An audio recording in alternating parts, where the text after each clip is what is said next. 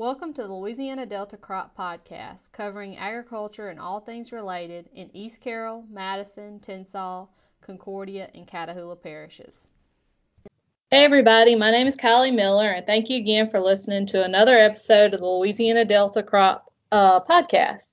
Today I'm joined with Dennis Burns and Mr. R.L. Frazier and Dr. Daniel Stephenson. Say hey, everybody. Hello. Hey. How y'all? Well, today's topic of discussion is post harvest weed control, and we have Dr. Daniel Stephenson here. And um, I guess right now we're all getting corn out of the field, and you know, and I know in my area we've we've started cutting a lot of soybeans here. So, what do we need to be thinking about um, this time of year as we go into the fall season, and uh, what we need to be thinking about as far as controlling weeds for for the next year? First thing that we got to start thinking about is what these fields look like where the corn has been harvested. Um, I'm sure there's areas of the state that's already starting to green up with various weeds. A lot of the post-harvest management program is targeted at you know pigweeds, prevent pigweed seed production, but it's just not pigweeds. You know, if you guys think about it, you know, our field green up, maybe brown, uh, broadleaf signalgrass, brown top millet, all different kind of grasses, morning glories. Because once that sunlight hits that ground, because all the herbicides that we put out for corn are gone. Mm-hmm. So sunlight hits the ground, that corn stover gone, and it just explodes. So what our data has shown is that we need to do something at least once a month until we get a killing frost, guys. So let's think of it this way. You finished harvesting your corn last week. All right, before the storm, you got it all out. Thankfully, we missed that storm, but I feel real bad for the folks in the southeast part of the state. So my heart goes out to you guys if y'all are listening. So you finished up harvesting. You know, you got some green stuff out there, but within the next week, it's fixing to explode. Temperatures are right, got decent moisture. So I'd like to see you do something, whether that's mow it, whether that's plow it, some sort of tillage, or you can use a herbicide. My one problem with a herbicide now is guys want to jump out there and use a residual herbicide. These soils are so warm right now that something that's labeled for use, whether it be a, a or a product such as that, or Metolachlor, products such as Dual Magnum at all, they're only going to last about two weeks. I just told you we need to do, something every month. Now, why do we need to do something every month? And that is targeted around Palmer amaranth. From emergence this time of the year, really through October, from emergence till roughly 30 days after that, you will have viable seed on that plant that emerged today. So the whole point is to prevent seed. Well, you may think, I don't have pigweeds. Okay. Brown top millet is 30 to 45 days. Broadleaf signalgrass is about 40 days. Um, many of the other grasses really kind of fit in that time frame. So if you're doing something once a month, let's say you mow your corn over now, and then in a month you decide you want to work up your beds. So that puts us into October. Then we start getting into late October, and that's when we can go into the next phase of our conversation, which is ryegrass management. So you're preventing seed production. Now, Kylie said something at the beginning of this podcast where she said her farmers have started harvesting soybeans. That's the first thing the guys will tell me. I ain't got time to do something with that cornfield. I got to cut beans. But when you don't do something, when you don't manage these weed pests that we have, and we have these perfect growing conditions that in these fields that are going on right now, and really through the next couple of months, all you're doing is increasing that soil seed bank with weed seed. You're just giving yourself more problems next year. Dennis RL, Kylie, opinions? I got a question. Okay. On the, okay, if we, we go out and we mow our straw, um, our corn stalks down today, let's just say we go out or tomorrow when it dries up, we go out and mow it down. And we can we come back and spray Roundup and, and we got dicamba left from early in the spring? Can we use dicamba? Dicamba labels, Um, Dicamba labels vary, Dennis. There's, there's some gray area in there about post harvest to whether it's a fallow application. My advice on that is to read the label because if we got into breaking them down, I'd have to pull up the labels on the computer and that would dominate the conversation. mhm. That's the biggest issue, Dennis, with the herbicides this time of the year is are they labeled post harvest and fallow? Okay. And what does fallow mean? Is is a cornfield that's been after it's been harvested, is, is that now deemed as fallow? Some Well, would argue yes, some would argue no. Well, and if you're not gonna do it, if you're not gonna do anything with it till next spring, yes, for the winter season, it is fallow. Yeah. I'll tell you, one of the biggest things that I've seen that's been a positive is uh, using glyphosate. You know, you can mow and let it regrow, or go ahead and catch it now with glyphosate to kill all the grass and stop that production. It's not going to do anything for your pigweeds. Mowing it does a good job. Uh, it's not going to kill a lot of the plants; they're going to regrow, but it will buy you some time. Uh, we we have to do something with corn stove. You can't jump out there and just start. Unless you're gonna disc everything down, what most guys don't do. These corn stovers and weed biomass can be so thick that early tillage right now may be quite difficult. And that's where I think mowing fits in. It's fast. You can get across the field, work on it in the morning. Um, when it comes time to cut beans, you stop, pull off, and get after soybeans or cotton once it comes up. Right? So mow it first and that'll buy a little time. Mow it and then spray Roundup and kill the grass and anything that's susceptible and buy you a little time. something do some a destructive practice, Dennis and RL and Kylie, at least once a month. Do something to prevent those weeds from producing seed. I don't care where you plow it. I don't care where you mow it. You can spray it. One of the best things, the blank seed heads, is a Paraquat 24D application. Larry Steckel up in Tennessee showed that works really, really well. But I don't know if I'm going to be spraying 2,4-D this time of the year broadcast with with cotton cropper. I know there's not a lot of cotton around, but still, um, I prefer to use tillage or mowing until we get into the October time of year when the soils are cool, beginning to cool down. That's where residual herbicides will work, and that fits into the next phase of this conversation, which is fall weed management. It kind of can work itself out to to get to that point because your goal is to get that first frost, and that generally occurs what sometime in November. Yeah, Usually, yeah. mid note Thanksgiving. Yeah. Yeah, thanks. Daniel, uh, Dennis kind of jumped in quicker than I could as far as the no residual. You know, when you had said that earlier, uh, what do we do between now and then? Great answer. Uh, as far as the mowing and the tillage or whatever, uh, and Roundup.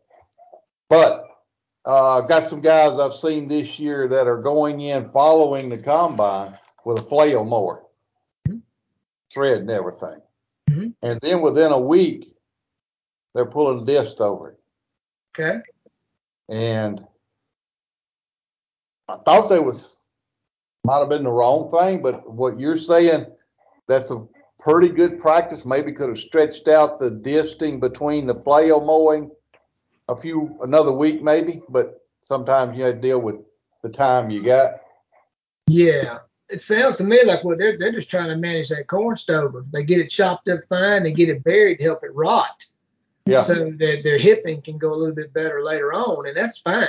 That's perfectly fine. Um, just know that if pigweeds are there after that tillage within it could be a day whenever you got pigweeds emerging and then Yeah. within a month they're going to make viable seed so we got to come back so that clock after that whether you know if you mow today and and, and run a disc over it next week rl that's when your one month clock starts in my opinion Okay. We usually disc it here and then try to get a rain on it and then maybe hit it again. You know, we, we do it multiple times really.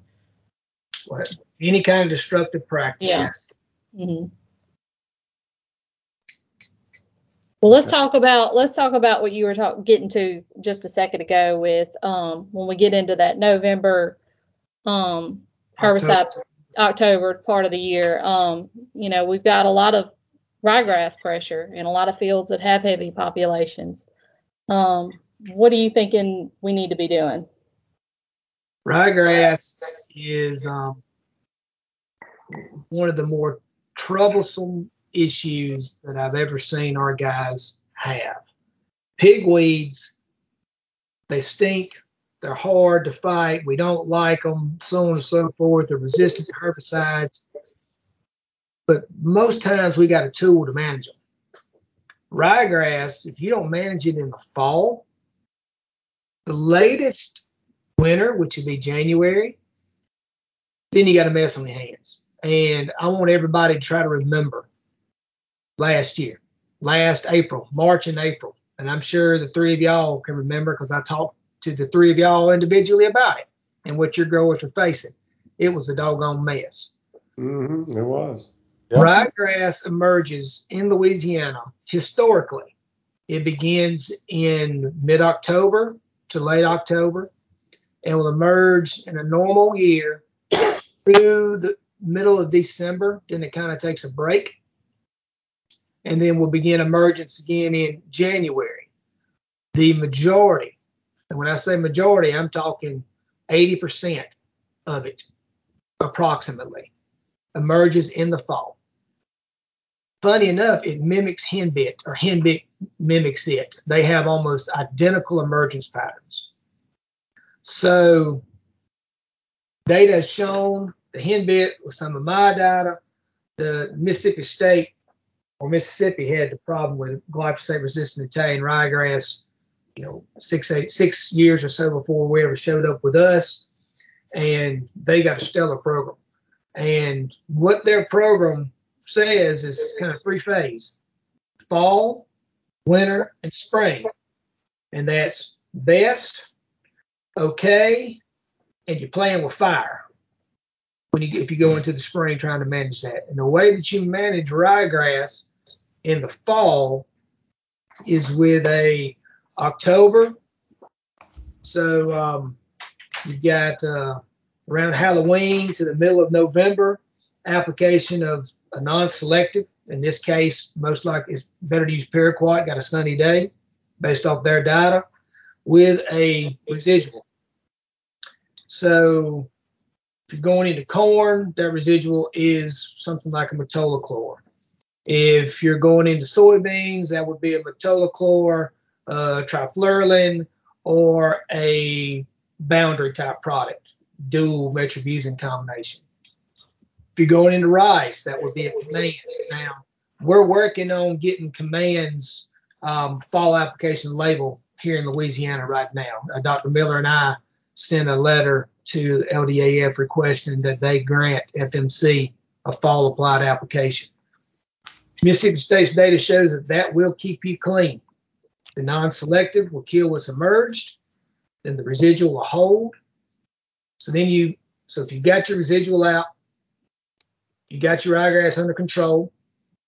In addition, you're going to have your henbit under control, and virtually all other your POA is going to be under control. Virtually all other broadleafs and grasses will be under control with that herbicide application. For ryegrass, start looking in January for that second flush because the residuals have begun to break. They're not going to last four or five months. They're going to break down after a couple of months. If you see small ryegrass emerging, that's where uh, about a pint of a one pound clethodim works. So eight ounces of a two pound. Catch it when it's small. Hold on, Dennis. That's 30 days prior to planting corn. Go ahead, Dennis. Okay, here in Tensas, we've already got, well, you've done it. We know we got clethodim resistant ryegrass. So what's our other, Hmm. Here's the funny thing about that. I'm not doubting that we have it, mhm, but lots of times, Dennis, when clethodim was applied to ryegrass, mhm, it is already six to eight inches tall, multi-tillered, Yeah, and it's right. tank mixed with 2,4-D and or other burn down herbicides. Yeah. So we're stacking the deck against clethodim. If you read the clethodim labels, it actually says no greater than four inch grass, got to have ammonium sulfate in it, and do not apply to tiller and ryegrass. Mhm. We are stacking the deck against clethodim as if we, and our actions, are actually going to encourage clethodim resistant ryegrass. Mhm. So if you've got a two to three inch ryegrass out there and you spray clethodim and it survives, okay, then we got resistance. I'm betting it's not going to survive because we've got a pint, which is a hit, which is is a, a proper dose, and we're taking it out. Now, if we miss it then, if a grower calls you and says, Dennis, I did this and it failed, then we got a different animal to deal with. But our problem is, guys, we are targeting ryegrass at the wrong time with clethodim, which moves us into the spring. If you do nothing and you get multi-tiller ryegrass, you're going to have to use paraquat. Two applications of paraquat, seven to hmm. 12, 10 to 14 days apart. That's going to kill it. It's just going to make a big old ball of biomass that our that the planters have got to try to plant through. So you've got competition from your corn, or if you got soybeans out there, we've all seen that how reduced stands. So I have no other way to put it than bluntly, but if you don't do something in the fall, you're just going to repeat what the heck you've been doing for the past couple of years with ryegrass. Yeah. Well, it was it was bad last year. Uh, So here's the next complaint I hear, Dennis and RL and Kylie. I don't want my beds to erode. I'm worried about erosion. That's where cover crops fit in. mhm. Well, that was that was going to be our follow up. Was you you've cleaned all our beds up? Yep. How we going to keep them from washing away? Yep, cover crops. But go ahead, RL. I see you don't want to. Uh, was, yeah, cover crops.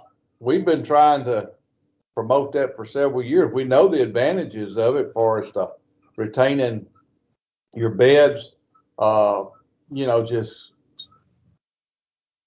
all around improvements. You know, it even makes them a, a lot mellower soil to go back into once you get into it. Uh, and then, you know, then you get into when do I terminate my cover crops? You know, if you listen to the entomologist, you got to do it in January, about the time they really get to going good. Then, if you listen to some of the guys that's been doing some of this planting green, they are saying they're not seeing any insect problems.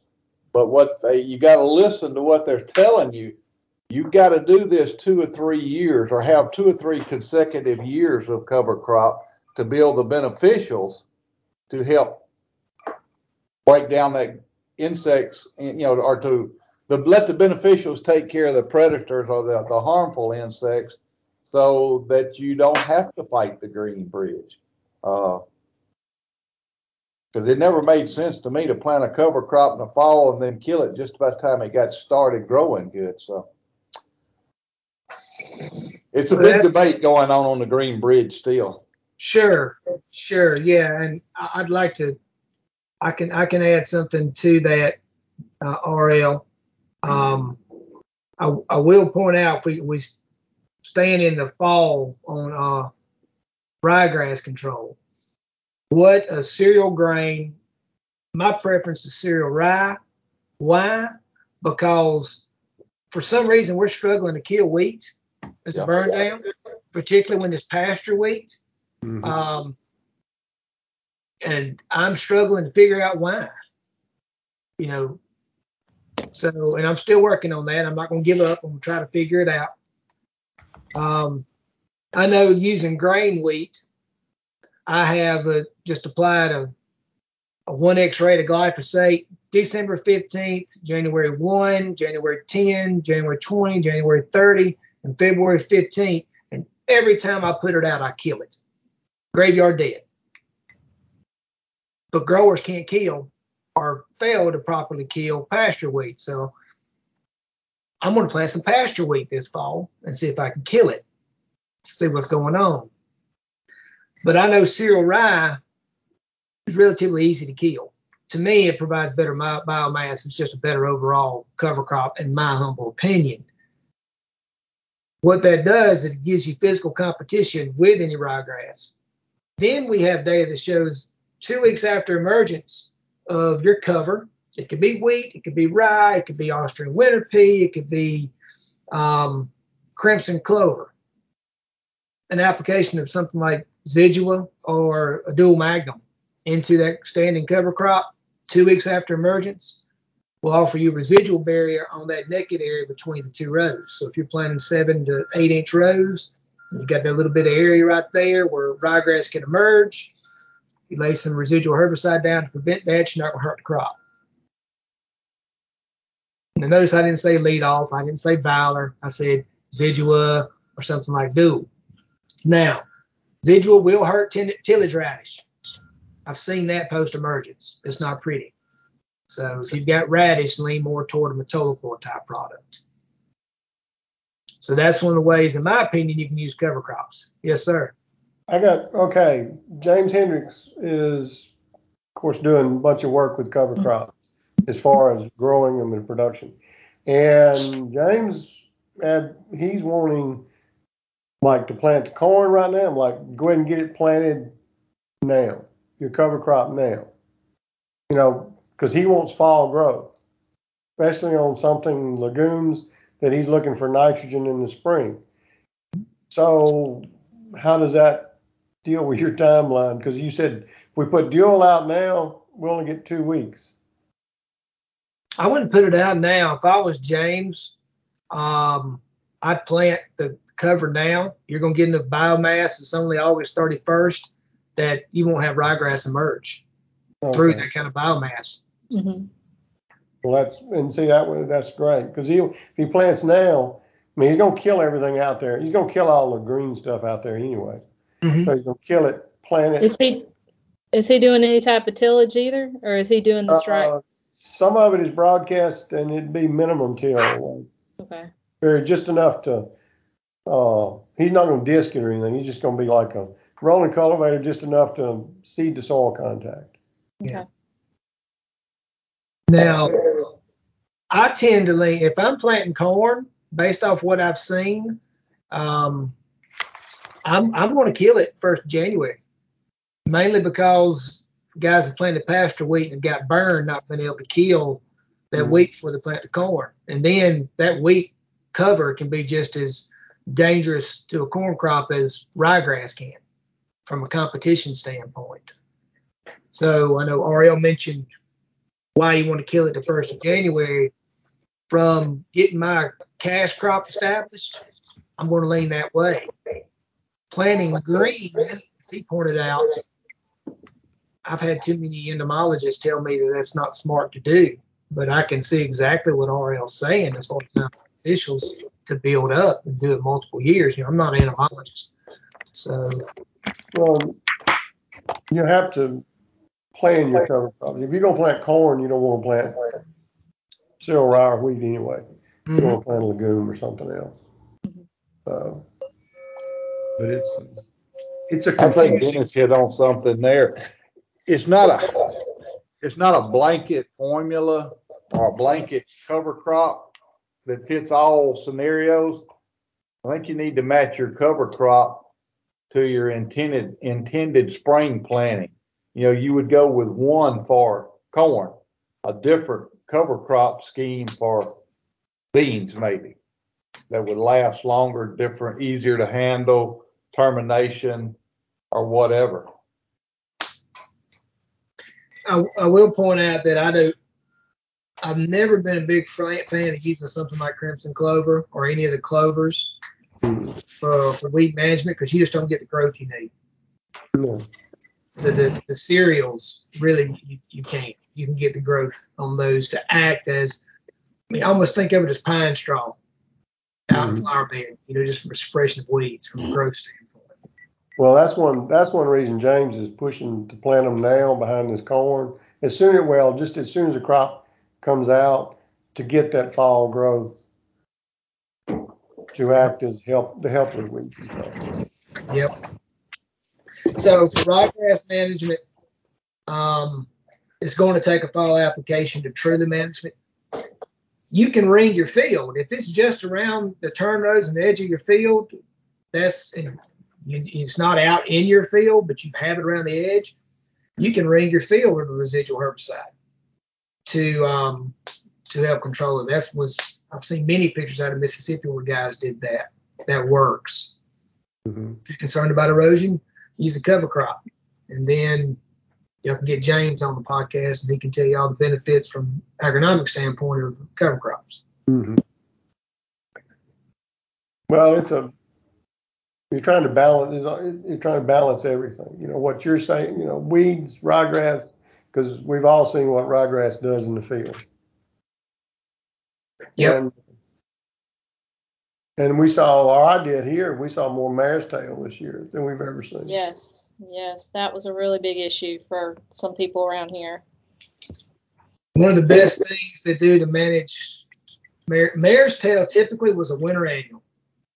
Mm-hmm. So historically, it would begin to emerge in you know October, November, just just copying ryegrass and kind of emerge on. Um, it's really becoming an all year round emerger now. But in the spring, whenever growers and I have witnessed a, a, a, failure, maybe not a failure is the right word, not not as not the desired control. You dig that mare's tail up, and that doggone root is three times the length in the dirt as it is tall. And it'll come back. so yeah. that really affects. You're exactly right, Kylie that it that greatly affects the systemic action of a lot of herbicides to control it. So if you know you've got a mare's problem in the area, a December application, a Thanksgiving to early December application of an auxin type material, 2,4-D dicamba, will take that out. It's gone. You can use that in your cereals as a cover crop. You know, if you got clover, obviously you can't. Um, radish, obviously you wouldn't. Um, but if you're just running a, a wheat or rye or triticale or black oat or something like that, that is a good option for you to manage that pest. Okay. What residual controls it? Actually, it's small seeded broadleaf, so lots of things will control it. Metolachlor will get it and things like that. It'll suppress its growth. Um, any of the ALS inhibitors from a residual standpoint would catch it. And I'm kind of moving into the spring now if you can get out there and get it controlled. But everything that I'm seeing, Dennis, typically most of it emerges in the fall. You see a little bit coming up in the spring. Mm-hmm. You know, that, that place that you and I went to up there near um, near Newellton. Mm-hmm. That was a lot of that was fall emerged stuff. So if, if we put Dual, our ryegrass, our Dual or whatever goes out, we put out for our ryegrass, we get benefit. You will uh, get some suppression, maybe not kill, but you'll get some suppression of that pest. Yes. Okay. Yeah. Good. So we're not having to make two different applications. What I'm getting at. No, but I darn sure be looking for it if you know you got a mare's tail problem. Mm, we have a mare's tail problem. I want you out there out there scouting your fields, um, particularly where you're going to put in corn or milo, looking for um, ryegrass in the in January. Okay. Check it out, looking. Okay. Sounds good. Well, guys, I think that pretty much wraps us up. I think we've talked about a lot of good stuff today. Um, Dr. Daniel Simpson, we appreciate you joining us today, and we're so My glad pleasure. to have you on here. Um, before we close, um, everybody listening, uh, we've got some. He's our pe- you are you our peanut specialist or was it Dr. Padgett? Boyd is the specialist. I'm I just I'm the weed scientist. I grew up on a peanut farm, but Boyd is um, our specialist. All right. Well, we uh we've got some some good peanut material coming out here in the next couple of weeks. If you are interested in that, um, get with us, watch our stuff. We'll we'll be having that coming out pretty soon. Um, but anyway, I'll go ahead and close. Thank y'all for listening, and uh, join us next time. Thanks for your Thank you. Daniel. All right, thanks, Daniel. Bye bye. Uh, The Louisiana Delta Crop Podcast is produced by the LSU Ag Center Extension Service. For more information, visit the lsuagcenter.com or contact your local extension office.